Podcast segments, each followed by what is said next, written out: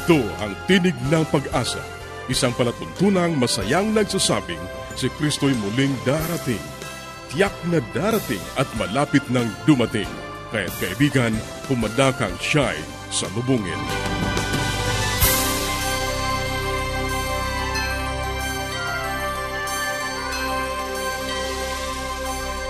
Ikaw ay nakikinig sa Tinig ng Pag-asa, isang palatuntunang inihahatid sa inyo ng Adventist World Radio.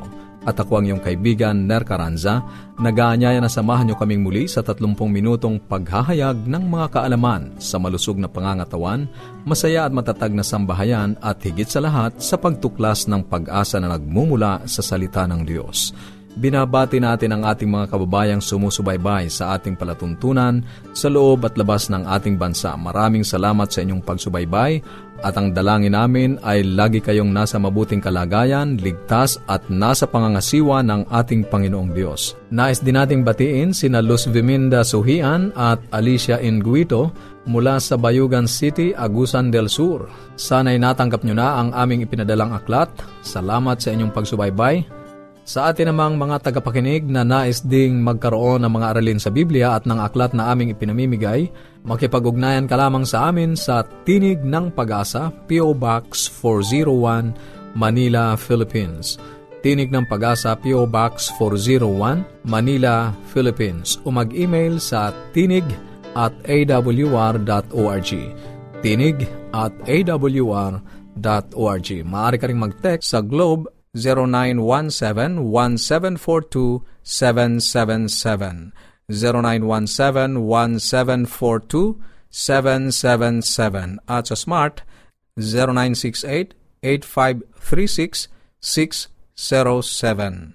0968-8536-607. O magpadala ng mensahe sa ating Facebook page, facebook.com slash awr Luzon, Philippines facebook.com slash awr Luzon, Philippines. Ang ating mga pag-uusapan ngayon sa buhay pamilya, subukan ng positibong pananaw. Sa kabay sa kalusugan, buwa ng dalaw ng babae o ang pagreregla at mga kaakibat na suliraning pangkalusugan. Sa atin namang pag-aaral ng Biblia, patuloy nating tatalakayin ang mga paksang may kinalaman sa pagiging katiwala. Yan ang ating mga pag-uusapan dito pa rin sa Tinig ng Pag-asa. Manatili kang nakikinig. Di ko sukat akalain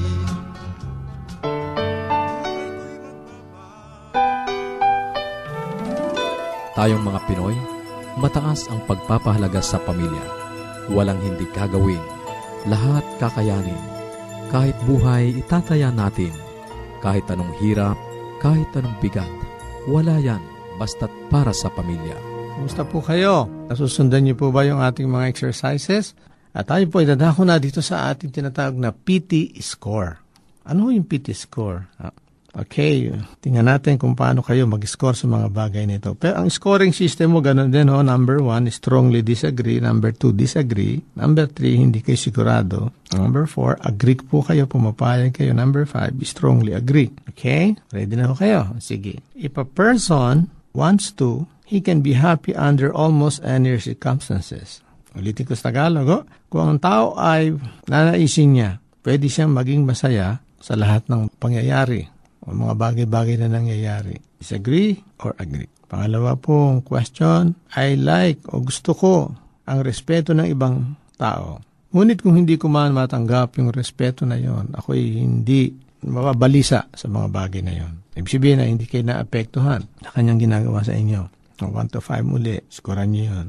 Number 3 na question na kung dalhin sa inyo ay, people are disturbed o ang tao ay nababahala. Hindi na mga sitwasyon kung hindi kung paano niya tinitingnan ang mga bagay na ito sa kanyang pananaw. Yan. 1 to 5 ho uli. Sunod ho na statement, ako ang gumagawa ng mga bagay-bagay tukol sa aking mood o sa aking pag-uugali. Yan. Nag-agree po ba kayo yan? O madalas yung sinasabing, sinira mo ang araw ko. Sunod pong tanong o statement, ako'y naniniwala na sa banda doon ng buhay ay mayroong isang bagay na maganda Uh, iskuran nyo yun, 1 to 5. Naniniwala ba kayo na mayroong darating na maganda inyong buhay. Okay. Kasunod po, hindi sapagkat merong nakaapekto sa aking buhay, hindi na ako gagawa ng paraan na pagandahin ito. Kunyari, meron pong isang pangyayari na kayo ay nalungkot at naging dahilan yon para kayo ay tumigil na. Naniniwala ba kayo na hindi yun dapat nakaka-apekto sa inyo o ipagpatuloy nyo o kailangan kayo mag-move on? Agree o disagree? Sunod pong statement, ang mga tao ay mapagkakatiwalaan. Ang mga tao ay mapagkakatiwalaan. 1 to 5. Sunod po, aking laging iniisip ang magandang bagay tungkol sa hinaharap. Aking laging iniisip ang magandang bagay tungkol sa hinaharap. 1 to 5. Pangalawa sa huli ay, I'm good. Ako'y mahusay na umayon sa mga bagay na lampas sa aking kontrol. Okay? Ako po'y mahusay o magaling na umayon o mag-adjust sa mga bagay na hindi nasasaklaw na aking kontrol. Beyond my control. Agree o disagree? At ang huli po ang mga tao, ang tawag sa akin ay napakapal ng aking balat. Ibig sabihin, hindi kayo balat sibuyas na madali kayo magtampo, magalit, mainis. Ako ay isang taong makapal ang balat. Okay. Agree o disagree? Adin nyo po lahat yung score nyo. Ayan. Ito po yung tinatawag na PT score. Hmm? Sabihin ko na po sa inyo, ibig sabihin ng NT at PT, yung pong NT ay negative thinking. At yung susunod po ay positive thinking. Ayan. So, yung po nauna ay yun ang inyong negative thinking. Ang score nyo doon, at ang score nyo sa PT ay positive thinking. Tingnan nyo kung sino po ang mas mataas sa dalawa. Kung kayo po ay naging uh, honest o tapat sa inyong pag-score at hindi nyo uh, basta-basta sinagutan lang para makuha yung mataas na score sa positive, ay maganda po yon sapagkat kung hindi natin po i-assess ang ating sarili o mag-inventaryo tayo ng ating pag-uugali, hindi natin napapansin na tayo po ay bumabanda sa isang negative thinking. Ang mga negative thinker po ay wala silang nakikitang mabuti kahit kanino, mula sa gobyerno, mula sa kapitbahay, sa komunidad, sa mga politiko, sa mga pulis. Lahat ng bagay na umiinog sa kanyang buhay, pati sa kanyang asawa, sa kanyang mga anak. Ang positive thinking naman ay sa kabila noon, bagamat nakikita niya ang realidad, ang patunayan ng mga bagay na nakikita niya, ay lagi siya nag-iisip na mayroong mas magandang bagay na mangyayari bukod doon. Yun po ang positive thinking sa ating buhay mag-asawa, marami po tayong makikita mga realidad na hindi maganda. Ngunit kung ating iisipin na sa kabila noon may mabuti itong idudulot, ay makikita natin na ang ating buhay ay magiging mas maganda kapag tayo po ay isang positive thinker. Ayan ha. Panahon na po upang ako'y magpaalam sa inyo. Ating bigyan pansin ang isang tao na siya ay merong positive thinking. Okay? Ganon din sa negative thinking. Salamat po si Jun Banag po itong muli.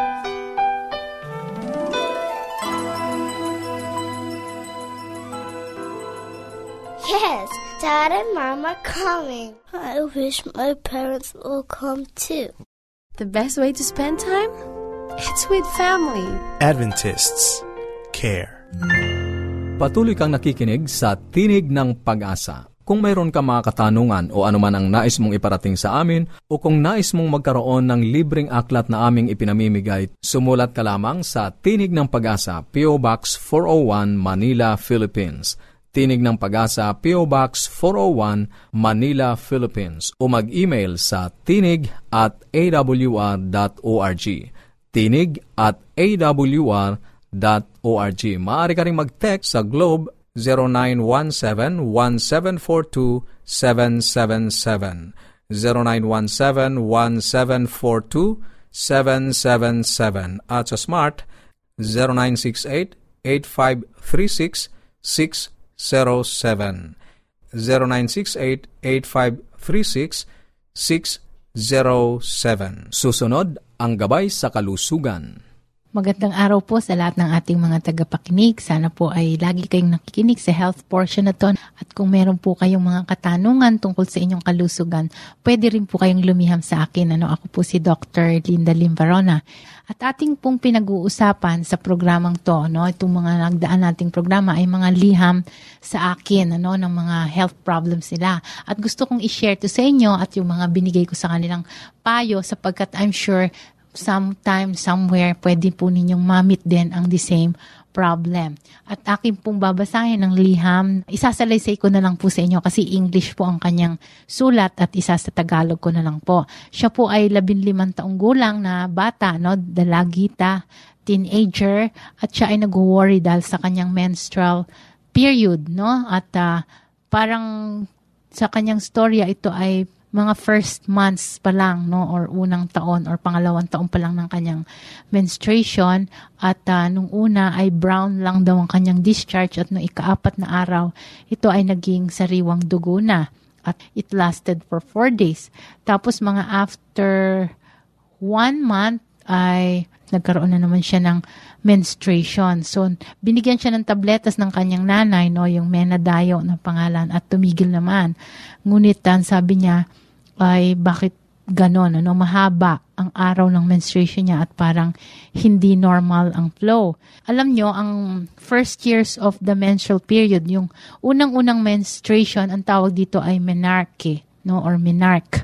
At ito ay first time na ang isang batang babae ay nagkakaroon ng menstrual period. Ibig sabihin, nagde-develop na ang kanyang mga female sexual organs. At ang sabi ng mga OB gynecologists, no, yung mga specialist sa panganganak, uh, itong mga first years ng pagreregla ng isang batang babae or ng dalagita ay wala pang ovulation, ano, yung sabihin, wala pang mga eggs ito. Kumbaga sa halaman, ito ay mga una pa lamang na pagsibol ng mga buko at hindi pa talaga ito nadidevelop.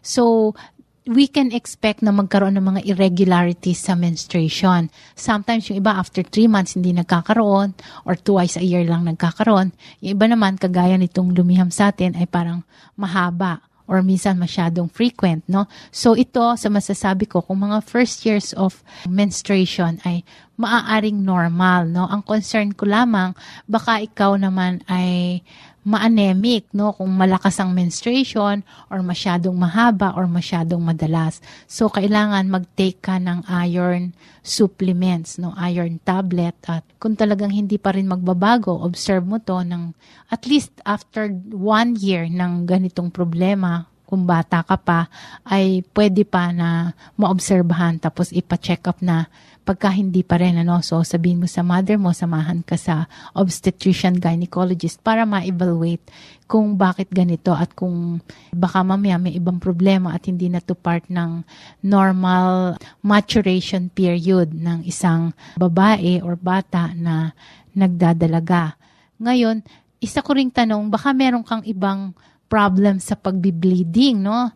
Like kung nagkakasugat ka ba, lagi ka bang nagdudugo or mahaba ba ang pagdudugo, no? So, baaring hindi na pala sa menstrual problem to, kundi meron kang problem sa bleeding tendencies mo or bleeding disorder. So, kailangan ma-check up ka doon, ano, kung baka ikaw ay laging dumudugo ang ilong, no? yung nagno-nose bleeding, or pag nasugatan ay mahaba ang pagdudugo, then ito ay part ng isang kakulangan, no? may deficiency ka sa pag-ampat ng dugo. So, kailangan din to ipa-konsulta sa inyong doktor. So, hanggang dito na lamang, no? sana ay nakapagbigay ako ng konting kaalaman tungkol sa problemang ito. Paging Dr. Rodriguez, you're needed at room 321. Mrs. Martinez, kailangan na po nating idealisis ang asawa ninyo. New outlook and a healthy lifestyle makes a big difference. Adventists care. Ang inyong napakinggan ay ang bahaging gabay sa kalusugan at bago tayo dumako sa pag-aaral ng Biblia, muli ka naming inaanyayahan kaibigan na makipag-ugnayan sa amin. Anuman ang nais mong iparating, maaari kang mag-email sa tinig at awr.org. Tinig at awr.org o kaya ay mag-text sa Globe 0917 1742 777 0917-1742-777 at sa Smart 0968-8536-607 0968-8536-607 o kaya ay magpadala ka ng mensahe sa ating Facebook page facebook.com slash awr Luzon, Philippines. facebook.com slash awr Luzon, Philippines. Dadako na tayo sa pag-aaral ng Biblia. Kumusta ka kaibigan? Muli narito ang iyong kaibigan sa Himpapawid, Pastor Romeo Mangiliman, nagasabing napakabuti ng ating Diyos. Tayo ay mag-aaral sa salita ng ating Panginoon na may kinalaman sa pagiging katiwala. Merong katanungan sa ating pag-aaral. Mari bang dalhin natin ang ating mga kayamanan pagpanaw ng isang tao? Merong isang kasaysayan ito'y nangyari sa Grisya. Ito ay karnasan ng naging hari ng Grisya, ang pangalan niya ay si Alexander the Great. Siya ay isang tumador, kaya sa loob lamang ng tatlong taon naghari sa Grisya at pagkatapos noon siya ay nagkasakit. Malubha ang kanyang pagkakasakit kaya nung malapit na siyang mamatay, tinawag niya ang kanyang apat na mga generales. Ang pangalan nila ay si Lysimachus, Seleucus Cassander at saka si Ptolemy. Ang sabi niya sa unang general na kayong tinawag, gusto ko ang sabi niya kapag ka ako'y namatay, dalhin ang aking bangkay sa Athens, ang capital ng Grisya. Pagkatapos tinawag ang pangalawa, ang sabi niya gusto ko ang aking kanyang ataol ay ipagawa mo na isang maganda. At pagkatapos yung pangatlo, tinawag niya, ang sabi niya gusto kong aking ataol ay merong salamin para makita ng mga tao ang aking mukha na bilang isang hari, sapagkat ang sabi niya aking na-conquer ang buong sanlibutan bilang hari ng Grisya.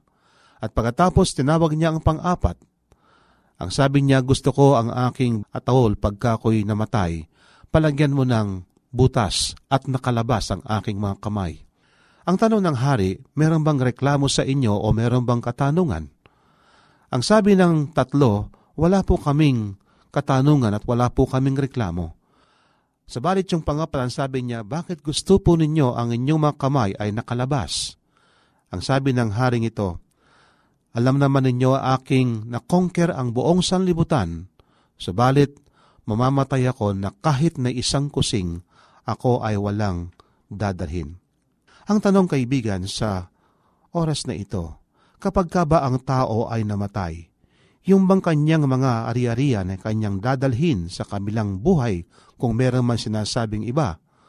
Samantala sa mga taga-Egypt naman ay meron pong isang paniniwala na kapag ka ang isang hari ay namatay, i-preserve nila ang kanyang bangkay na isang mami sapagkat sa kanilang paniniwala sa kabilang buhay ay paglilingkuran siya ng kanyang mga alipin at katamasahin niya ang kanyang kayamanan. Kaya nga sa Egypt may mga lugar na kung saan mga pyramids.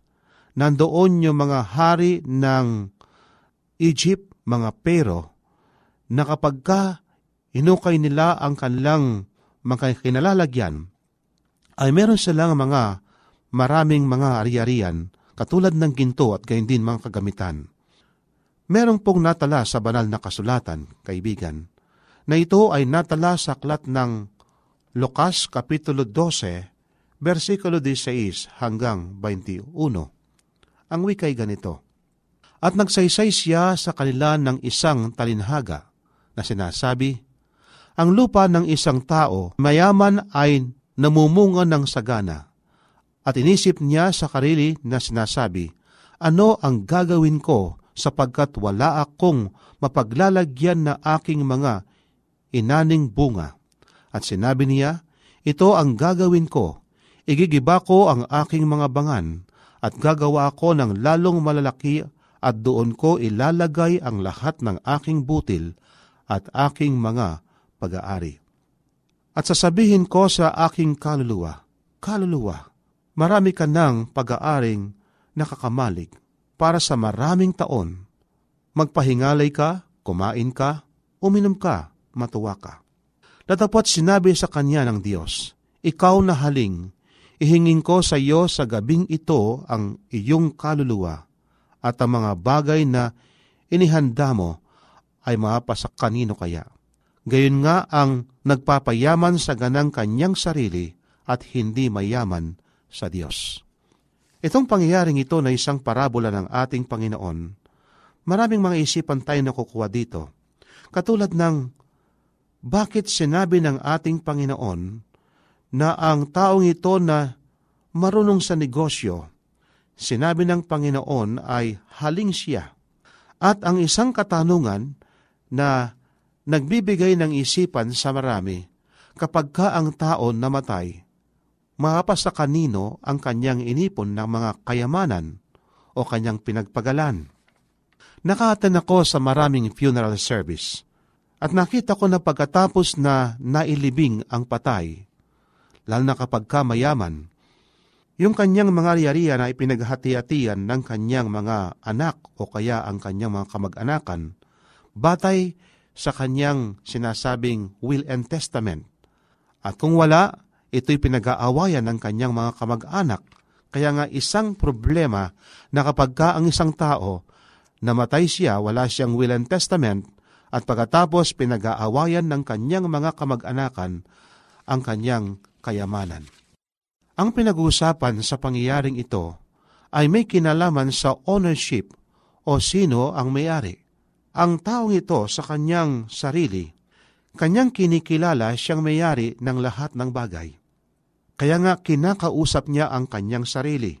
Sana ang kanyang ginawa ay tinanong ang Diyos sa kanyang maraming ari-arian, sa kanyang maraming ani, upang sa ganon ang Diyos ang sasagot sa kanyang katanungan. Sa ating panahon ngayon, may mga bansa na katulad ng ating bansa na kapag ka napatunayan ang kayamanan ng isang tao nakuha sa isang drug trade o may kinalaman sa pangangalakal ng bawal na gamot, kapag ka napatunayan ito, anuman ang napundar mong ari-arian, kukunin sa ng gobyerno. Sa makatwid, ang ownership kapag ka pinag-uusapan, nagkakaroon ng hanggana ng kanyang ownership. Ang lalaking ito, kung bakit sinabi ng ating Panginoon, ikaw na haling, ay sapagkat sa ganang kanyang sarili, siyang mayari ng lahat ng bagay. Kaibigan, tayo ay inilagay ng Diyos sa libutan na ito. Merong panukala ang ating Panginoon. Na bilang siya ang creator, ang ating manlalang, at siya ang mayari ng lahat ng bagay, tayo ay nilikha ng ating Diyos na bilang katiwala ng ating Panginoon. Sana sinabi ng lalaking ito, Panginoon, marami akong ani, marami akong ari-arian. Anong gagawin ko sa aking mga bangan? Marami na ang nakalagay at sobra-sobra na ang aking ani. At sa kanyang pag-aani, hindi binanggit ko anong klaseng ani meron siya. Sabalit, masabi natin ito ay trigo Bagamat hindi binanggit ang trigo pero ito ay isang kayamanan ng panahon niyon nilalagay sa mga bangan o sa mga burns upang sa ganon sila ay makakaimbak ng kanilang pagkain at sa panahon ng pangangailangan ay marin lang kunin ang kanilang inani. At kung ang Diyos ang kanyang kausap, maring sabihin ng ating Panginoon na kapag katinanong kung anong gagawin niya sa kanyang sarpla, sa kanyang sobra, Maring sabihin ng ating Panginoon, magsaya ka sa iyong pribileho na magbigay para sa iba. Alam mo kaibigan, napakasarap isipin na ikaw ay pinagpala ng Diyos, magbibigay ka sa mga taong sa iyong pag o sa iyong paniniwala na hindi sila maaring makaganti sa iyo sapagkat wala silang maibigay in return sa iyo. At napakagandang maramdaman natin na kapagkatapos kang pinagpala ng ating Panginoon, ikaw naman ay magbibigay para sa iba. Marami ako nakikitang mga tao na, katulad sa Quiapo, humingi ng limos. At kapag ka ang aking sasakyan uminto sa mga signal light, maraming mga umihingi ng salapi upang sa ganon makatawid sila sa anumang kagutom. Maaring sila ay may makain sa oras na yon kapag ka sila ay nakatanggap ng salapi sa mga nagbibigay ng limos sa kanila. Hindi nating masabing isang karapatan sa kanila ang manghingi ng limos. Subalit ang Diyos binigay sa atin ang karapatan na magbigay sa mga tao nangangailangan. At kapag ka ikaw ay pinagpala ng Diyos, nangangulugan, ikaw ay maaaring makapagbigay ng anuman na pangangailangan ng iyong kapwa na meron ka. Nilikha ng ating Diyos ang tao sa kanyang wangis. Ito ay isang karapatan na pinagkaloob ng Diyos sa kanyang mga anak. Kaibigan, wangis ng ating Diyos sa atin na nilikha tayong hindi makasarili. Subalit nung dumating ang kasalanan, ang tao ay naging makasarili. Ang Diyos hindi niya panukalang maghirap tayo. Pinanukala ng Diyos na tayo ay tumanggap ng maraming pagkapala sa Kanya. At kung sakasakali man may mga taong naghihirap, tayong mga tao naman na pinagkalooban ng Diyos ng kayamanan na sobra sa ating pangangailangan, nais ng Diyos na ating i-exercise ang isang uri ng pagibigay. At kapag ka ikaw ay pinagpala ng Diyos, nangangulugan, ikaw ay maaaring makapagbigay ng anuman na pangangailangan ng iyong kapwa na meron ka. Kaibigan, ang ating pinag-aaralan ay may kinalaman sa kaligtasan. Hindi lang panglupa ang ating pinag-aaralan, kaibigan. Maraming salamat sa iyong pakikinig. Sana'y nakinabang ka sa ating mga pag-aaral.